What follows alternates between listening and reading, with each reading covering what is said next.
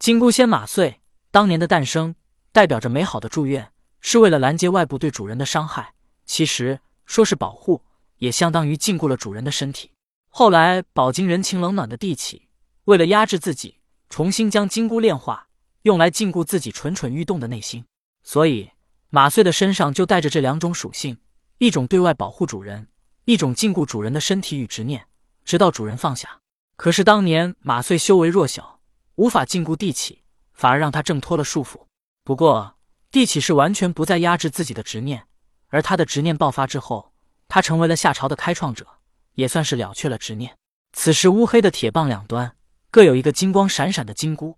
六耳猕猴望着眼前的定海神针，他不知道头顶上的金箍为何会去箍住铁棒，但他想到童天当时把金箍套到自己头上时，便是因为自己不听话，想要控制自己。而刚刚六耳猕猴也看到定海神针暴躁不安，想要飞走，这就证明定海神针也不听话。金箍箍住他，也是为了让他听话。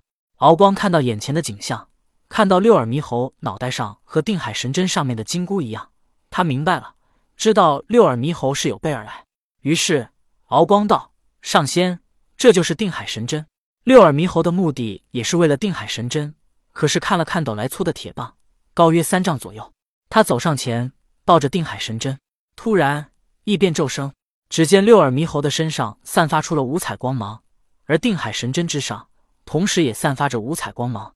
当年老君在炼制定海神针时，在里面加入了五彩石，也加入了女娇化成的望夫石。女娇愿意成为定海神针，她是为了陪伴在大禹的身边。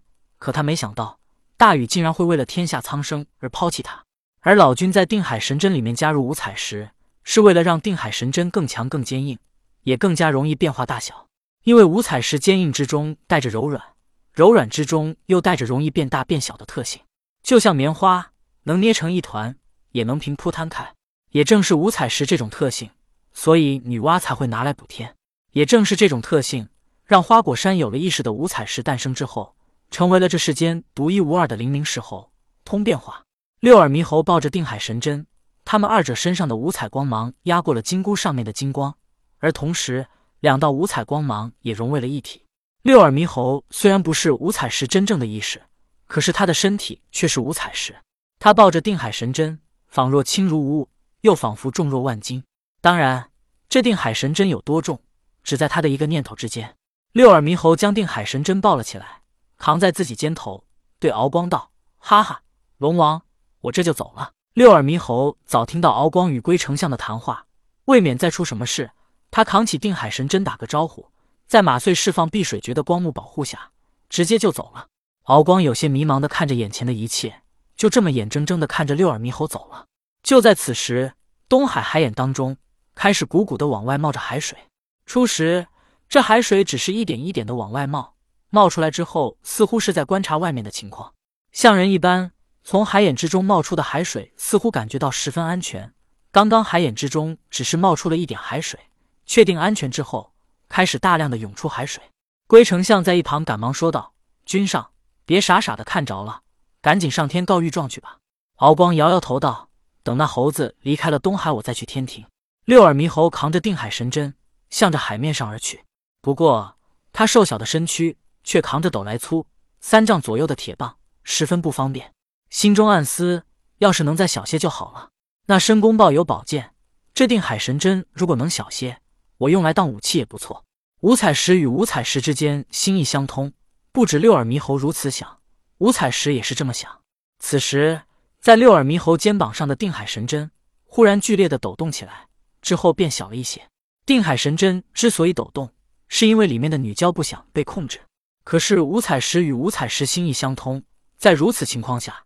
女娇居然无法控制定海神针，竟然真的变小了一些。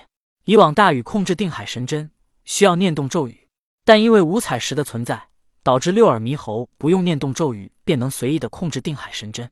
六耳猕猴感觉到定海神针变小了，心中又想：由于女娇失去了对定海神针的控制，当定海神针再次变小之时，也不再抖动。等六耳猕猴来到海边时，定海神针已经变得很小。六耳猕猴上岸。拿在手中，兴奋地舞动着。他不好意思询问马穗碧水诀，那是因为他想保持着自己的高傲。当然，也可以说他还不够喜欢。只因为不够喜欢，所以他拉不下脸来求马穗。可是这定海神针，六耳猕猴实在是太喜欢了。等舞得过瘾之后，六耳猕猴气喘吁吁的躺在地上，忍不住说道：“那个，这定海神针你要也没用，就给我吧。”马穗没有吭声，他不想太多的去影响六耳猕猴，一切靠他自己。而如今定海神针已经拿回来了，无论是在六耳猕猴手中，还是在他手中都无所谓。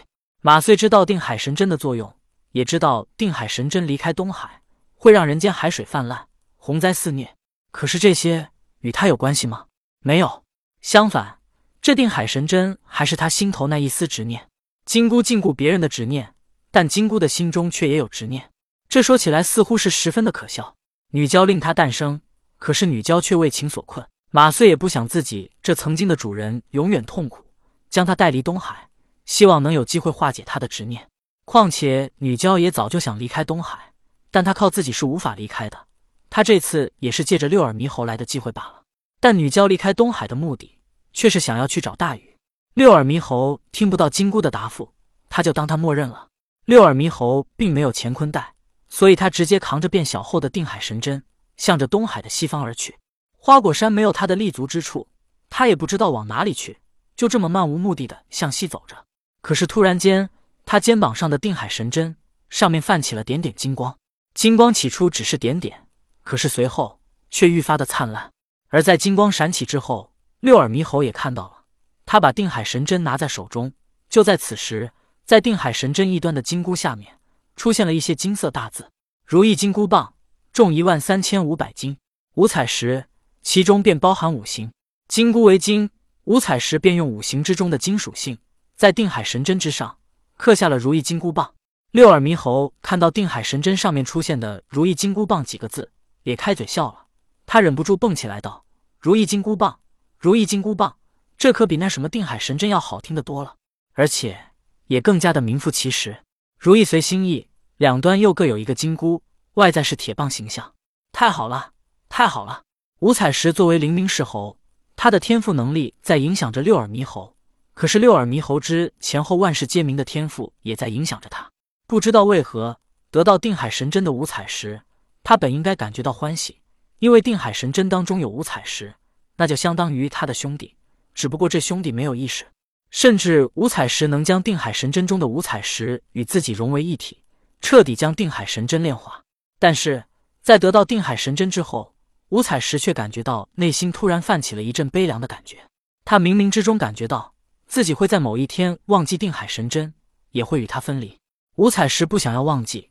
他要在定海神针上打下独属于他的烙印。如意金箍棒重一万三千五百斤，纵然到了将来他会忘记定海神针，可是如意金箍棒却还会认得他。